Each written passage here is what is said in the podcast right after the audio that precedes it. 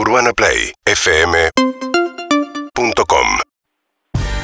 8:30 de la mañana, Alberto Fernández está en California participando de la Cumbre de las Américas que se está haciendo en Los Ángeles, y con nosotros Juan Elman, analista internacional. ¿Cómo anda, Juan? ¿Cómo está, María? Buen día. Bienvenido. ¿Todo bien? Todo bien. Bueno, está ahí Alberto Fernández, una cumbre medio deslucida, ¿no? Sí, uno diría con el riesgo de ser irrelevante, ¿no? Total, de sí, no pesar en ningún lado, porque ni en Estados Unidos ni en América Latina. Uno recorre hoy la prensa de América Latina, la verdad es que la cumbre ni bola, no figura. Una cumbre que pesa primero más por quienes no van, por quienes van, ¿no? Claro. Ausencias de peso, recordemos, Andrés Manuel López Obrador, presidente de México, o sea, uno de los pesos pesados de la cumbre. No van los tres líderes del Triángulo Norte, no va el líder de El Salvador, Nayib Bukele, el líder de Guatemala, Alejandro Giammattei, y la lideresa de Honduras, Xiomara Castro, así que fíjense. ¿No va Bukele? No. Porque Bukele es rarísimo, ¿no? Es este presidente súper joven que gobierna a través de redes sociales, se cargó a toda la Corte Suprema, pero tiene una popularidad increíble, dolarizó la economía, habilitó el Bitcoin. En realidad dice que va a ser una ciudad Bitcoin, es como un demente. Bueno, a raíz de eso, claro, tuvo mucha crítica en materia de derechos humanos de la administración Biden, no así de la de Trump. Y hay roces, ¿no? Esos roces suspendió la Constitución para combatir a las pandillas, cosa que le dio mucha popularidad, ¿no? Pero mucha... Sí, y todo lo que ha hecho en materia de avances sobre el sistema judicial, bueno, eso ha generado críticas en la Casa Blanca. La respuesta de Bukele es no ir, ¿no? Se ofendió. Algo similar pasa con Guatemala, que también ha tenido críticas Giammattei por su sistema judicial. Así que fíjense, estos cuatro países, digo... Pensemos, una cumbre donde Estados Unidos va a plantear un gran acuerdo migratorio, al menos un tipo de declaración, y no va el país más importante en el sentido que es México, por la frontera, claro, la dimensión, y el famoso Triángulo Norte, que es de donde salen la mayoría de esos migrantes, ¿no? Le sumamos Nicaragua, está excluida, al igual que Cuba y Venezuela, que fue el gran tema, ¿no?, que dispara esta ausencia de López Obrador. Entonces ya tenemos varias ausencias y después líderes que... Es un montón. Es un montón. Y después otros líderes, digo, Bolsonaro casi no va, termina yendo porque Biden le desbloquea una bilateral.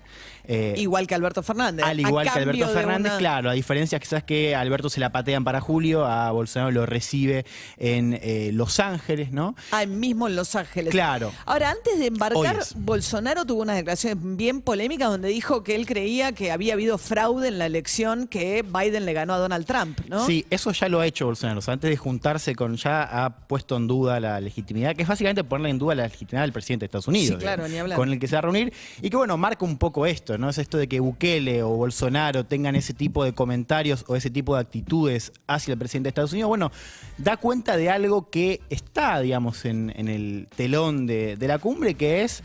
Bueno, el peso, o mejor dicho, el declive de la influencia de Estados Unidos, digo, en América Latina. En América Latina, ¿no? Estos gestos quizás hace una década, dos décadas, pensando en el 94, digo, la primera cumbre, y hubiesen sido más difíciles de procesar. Hoy tienen otro tipo de... Claro. Sí, de procesamiento, ¿no? Claro, claro. Porque este proceso en Cumbre de las Américas es de Canadá para abajo, deberían ir todos, arranca con Bill Clinton en el 94, y el plan de hacer un área de libre comercio en toda América Latina, eran los presidentes neoliberales que creían en el libre comercio, etcétera, y se lo voltea después Néstor Kirchner en la Cumbre de Mar del Plata, ¿no? Lo cual ahí, en ese escenario... Al carajo, la famosa frase de Chávez en ese momento. Una cumbre muy importante, digamos, por lo que se discute hacia adentro, pero también lo que pasa hacia afuera, ¿no? Recuerden esta famosa contracumbre, que se había amagado un poco en esta antesala, o sea, hubo un roce entre AMLO y Alberto acerca de con lo que hacer con una posible contracumbre de la CELAC, finalmente eso no camina, lo cual también nos marca un poco eso, o sea, si uno mira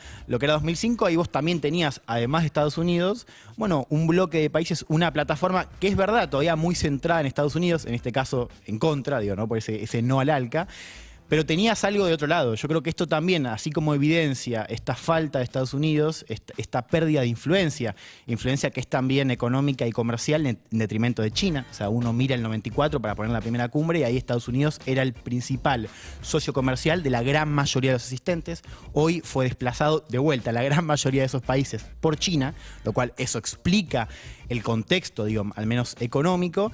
Pero digamos, del otro lado también, en el 2005 tuviste una plataforma y una voz, una narrativa del otro lado, que hoy también brilla por su ausencia, ¿no? Digo, pongamos el caso de Alberto Fernández y esto que le pide Maduro, ¿no? Esta ser la voz de los excluidos. Bueno, al margen de lo que va a decir Fernández, que creo que esto está descontado, esto va a hablar de la exclusión, va a meter algunos dardos hacia Estados Unidos, esto uno lo puede inferir de lo que fue el discurso de Santiago Cafiero ayer, ante la OEA, que fue bastante duro, o sea, uno imagina que va a tener un tono también un poco áspero.